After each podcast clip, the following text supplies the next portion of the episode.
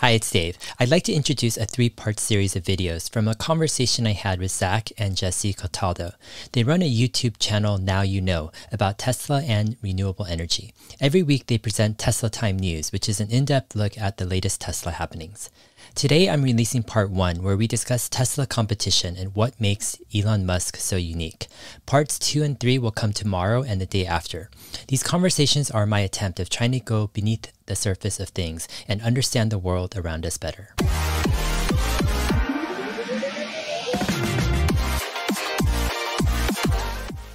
Um, what's your guys' take on competition? Um, let's say you know, going forward three, four, five years into the future, do you see any kind of like legitimate competing players, you know, in the auto market, especially in the U.S.?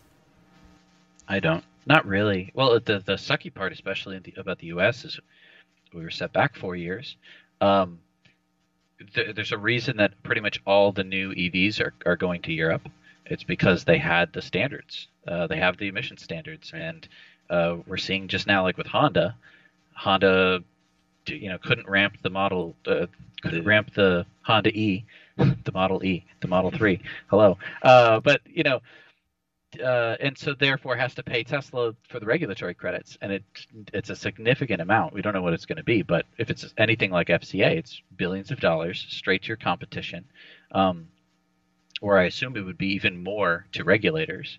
Um, so they're, you know, all these companies, uh, the only reason that they're making EVs is because of the European uh, emission standards, and so that's why in the U.S. we're like, where are all these electric cars? You know, why don't I get the E?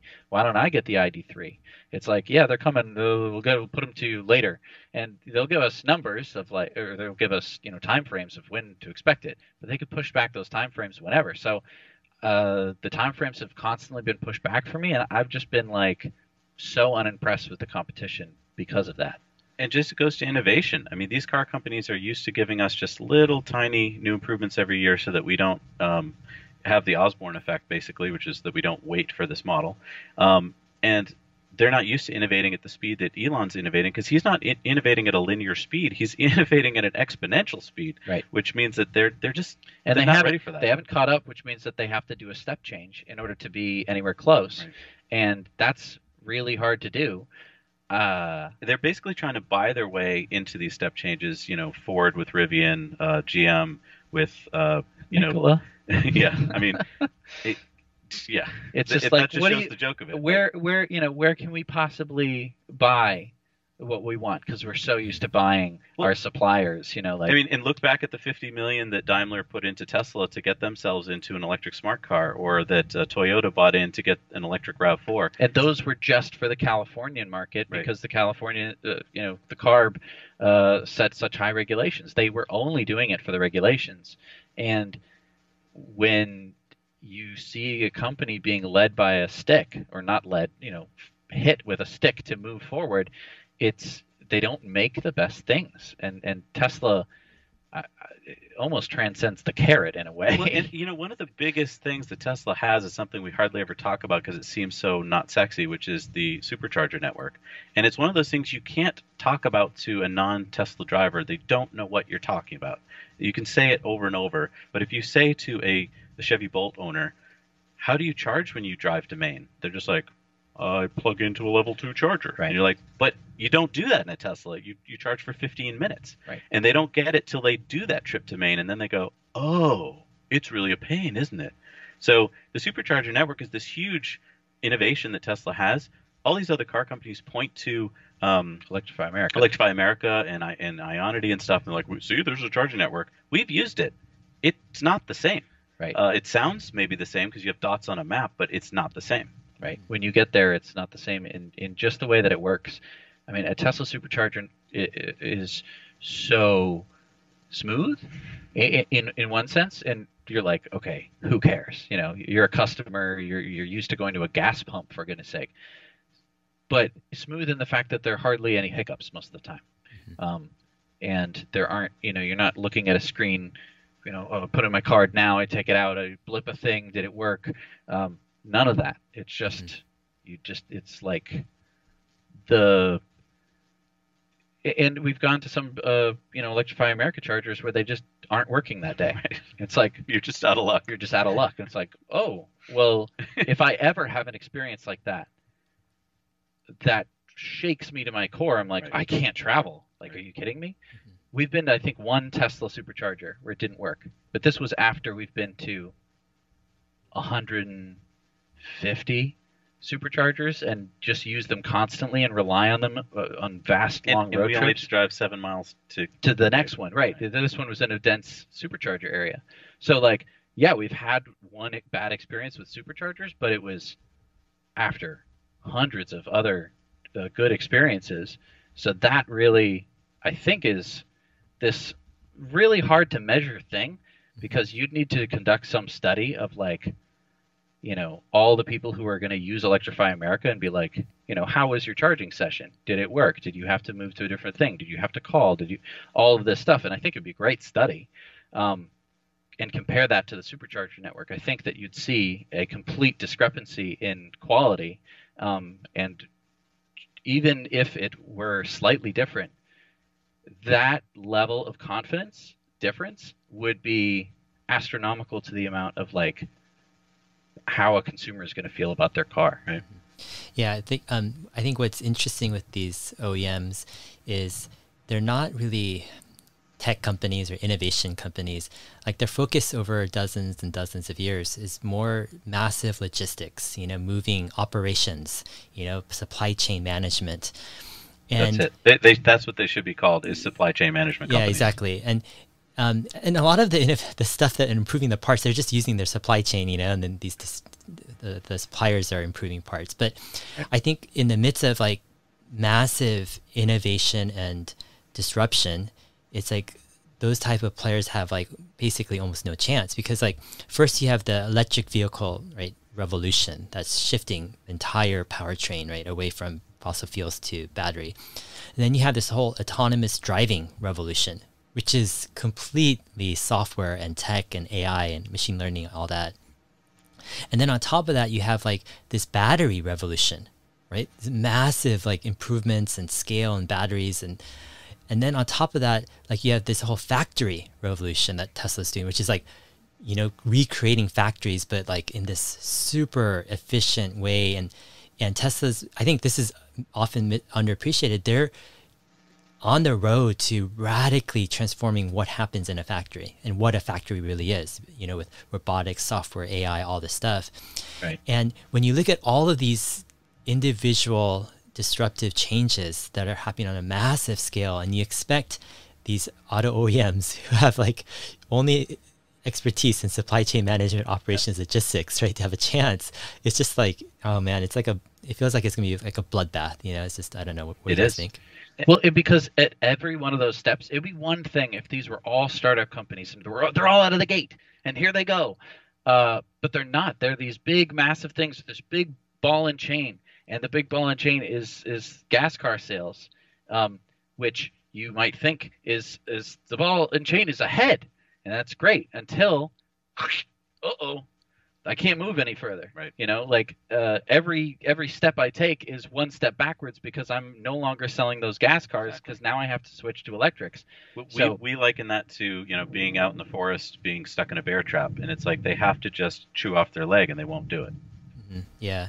Um, yeah, fascinating, like the historic changes we're seeing, you know, um, in the markets. Um, what's one of the things I, I look at with these OEMs is I don't think there's going to be a co- competition for Tesla until these OEMs come up with an EV that's at the same price and same same or better performance than their existing IC vehicles. Meaning, like take BMW with the BMW 3 Series.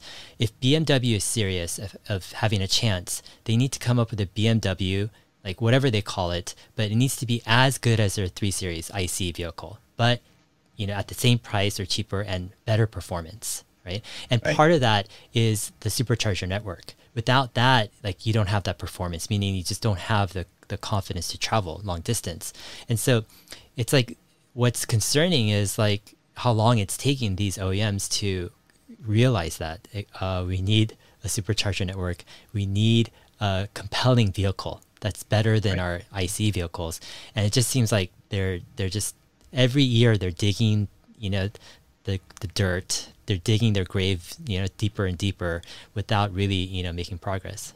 And they're seeing the wrong things because I, I know for a fact that, you know, if you, you know they came out with a comparable car and like you said they don't have a network, um, right now uh, with Electrify America, there's so few drivers using it that the capacity is swell. Uh, ho ho! There's I can I can go and there's never anyone there, so I'm I'm almost guaranteed a spot to charge.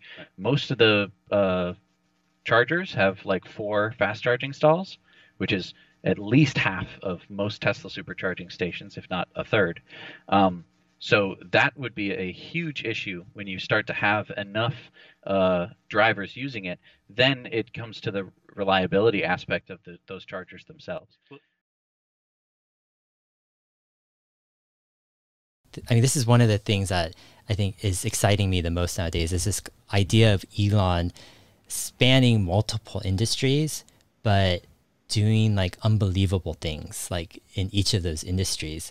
But when I think about it, it's like the things he's doing, it's on a humanity level, like on a kind of existential level, right? And for one person to work on one of those things in their lifetime is quite amazing. But for someone to do it on multiple like levels, like existential level problems, and then to go about that with a solution that is like very in a way product driven. So it's working with the system of capitalism and the, and economics to provide uh, kind of a outrageously compelling product. Right, and you look at that with let's say the Model Three.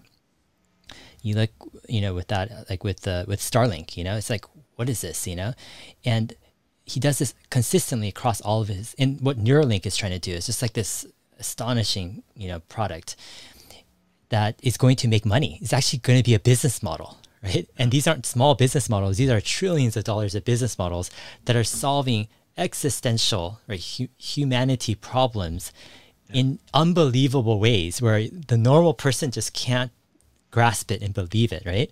right? And this is happening right before our eyes in history. And I think right. about it, I'm like, has there really been like many other people like this, like Elon Musk and the, the companies he's founding and the things that are happening right now? Like, this is something quite unique and special, you know, on a historical level. And I'm not sure if like people are in general are really catching what's really happening before our, our own eyes. Like, what do you guys think? Right. Yeah, I mean, we we've dedicated the past four years of our lives. You know, we do a show every single week called. Tesla Time News, and that's you know, it's not called EV News. We we understand this, and it could uh, be practically called Elon News. Right. It, he's got. I mean, his brand is developing still. Like him as a brand, to move it up in the world. I think that we can uh, say, but wait till we kind of break through when we have a breakthrough moment. Um, and it could be the robotaxi network. It could be a number of other things, Starlink included.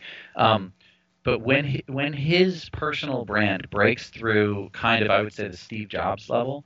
Imagine if Steve Jobs were actually solving humanitarian uh, things or humanity scale issues instead of just the iPhone, which was huge, and people love to death him. He they think that he's the best person that has ever lived. Imagine when they actually realize what Elon has been doing. Yeah. And not only that, but also the absolute grit and drive that he's been showing this whole time. Uh, being able to go back and look and see like, oh my gosh, he was sleeping on the factory floor. They almost went out of business a bunch of times. He was scrapping his he last was, money. Yeah, you know, he was fighting so hard to do this, and look where we've gotten. I think that those things are also going to be uh, helping anything that Tesla does or touches, um, because I think it's undeniable even now that he is a brand uh, is adding value to Tesla. I think there's so much pushback against him because he, he makes other leaders of companies look like crap. I got to be honest. Like he's he's making more money than they are, and yet he's not doing it to make more money. It, it shows us that our system that we have now was designed by a bunch of you know Harvard MBAs back in the 80s about counting beans, and that's not how you should run a company. That's how you run a company to like make it more efficient, I guess, after it's gotten through its growth phase. But that's not how you grow new companies. And I think we're going to be, you know, learning about Elon's methods for decades and centuries to come. It's interesting, like um, when I think about like my own investing and I, kind of like this, the opportunities that we have, let's say, that come along where we can invest in a generational company, a company that just like you know defines or a whole generation is using its products and loving its products and etc it's like it's not often that that happens but then it's also not often that a company from a person like Elon Musk you know is available where you can participate in it. And part of me is like when i look out 10 years down the road i'm like do i want to be invested in elon and what he's doing you know and it's like a pretty obvious question you know i mean pretty yeah, obvious he's, answer he's kind of ruined other investing for me because i i want to diversify because i've learned early on like i guess you should diversify but then i look around and i'm like all these other CEOs don't seem to even get it. So why would I invest in them? You know, it almost like pity diversifying. Yeah, exactly. Um, you almost get the sense, uh, to a certain extent, that you're almost. It's almost like you're investing in humanity. Yeah. That if if what I'm doing now gets us to Mars, and Mars means that human humanity is you know twice as safe against uh, total annihilation, you're like, I've never been able to do that before with an investment.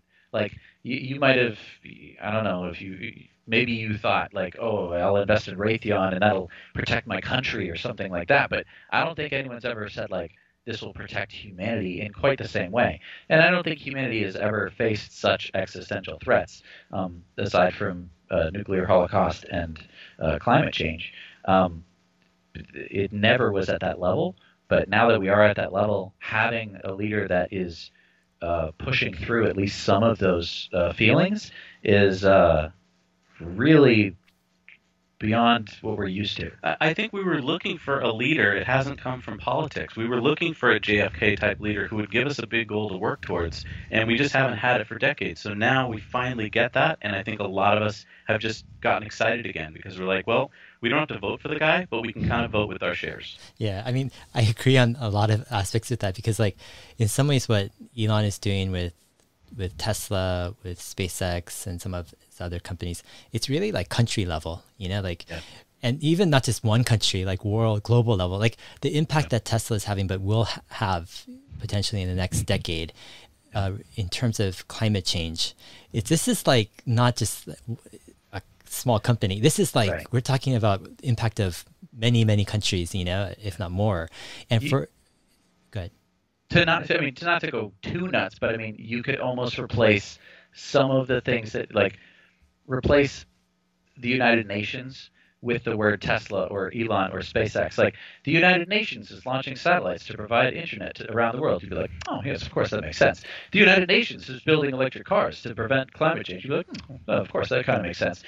Uh, and yet, no, it's it's pretty much one guy uh, pushing to do all of these things, uh, along with you know thousands of other people, but uh, tiny in the scale of of the number of people who do want to do the right things, who are part of governments, uh, presumably uh, for the right reasons and to, to make the world better, and all the people of all the world's NGOs and nonprofits. It's just like, wow, that this guy is able to accomplish some of these things that uh, could be some of the most impactful uh, human activities ever. And it just makes you mad at other corporations because you look at them and you're like, well, you were bigger than Tesla when they started, and you already had experience doing a lot of this stuff, and yet you didn't have any goal to do that. Mm-hmm. Yeah, I mean, I, it's, it's that whole point you're making about the whole mission-driven kind of focus of Elon and his companies. Whereas these other companies, you look at what are you really trying to do? You know, like, is it just really just making some money, returning to shareholders? Like just right. growing the company like what what what are you all, all about? But when you like look at tesla it's like so glaring. And also with spacex etc it's like the f- mission it defines the company you know? And everything is geared around that mission and it's so unique in a sense and different in our world of capitalism and just you know money and greed and just grow grow whatever. It's something right. that is seen hey that's not the most important thing is just to grow a company you know? There are bigger problems at hand. But then you combine that with kind of this whole business aspect the product the business model this whole other engine where you're not just trying to solve global problems through a nonprofit, right? And through educational literature out there. You're actually using the power of the market of capitalism and products and services to build billions of dollars, if not eventually trillions of dollars of revenue, right? And that and to mm. solve these problems, it's just it's mind blowing in some ways. It's like, what's going on here? You know. well, it's also mind blowing that he's told us what the plan is. Like, I'm using Starlink as a cash cow to make money to get me to Mars. Like, I don't really. I just this is an easy one. Like, and that's amazing to think about because for most people, that's that's like a hard problem to crack. And yet he's like, oh, I can already see how that's going to work, and it is working before our eyes. And you had companies that wanted to do similar things. You had Facebook trying to develop, you know, solar drones to provide internet around the world, and it's like and you didn't do it, you're Facebook. Right? Like you have all the money in the world. There's nothing stopping you, and yet you weren't able to accomplish it. Yeah, and this goes back to I mean, Facebook is owned by Zuckerberg, but I mean, all other companies they're just beholden to their shareholders who want a quarterly answer. Okay, what's going on this quarter? And if you run a company like that, you're just not seeing the distance. Uh, you're just looking down at the road, you know, the next 20 feet. Right. And I feel like it's the same thing with investments. I hope that conversation was helpful. If it was, please consider liking the video to help spread the word and also subscribing to my channel for future updates. Part 2 and 3 of the series will be coming out in the coming days. On my channel, we're looking at the world through various lenses, trying to get beneath the surface of things. All my YouTube videos are also available as an audio podcast. Just search for Dave Lee on investing at your favorite podcast app. Also, I'm active on Twitter and my handle is HeyDave7. I hope to see you in my next video. Thanks.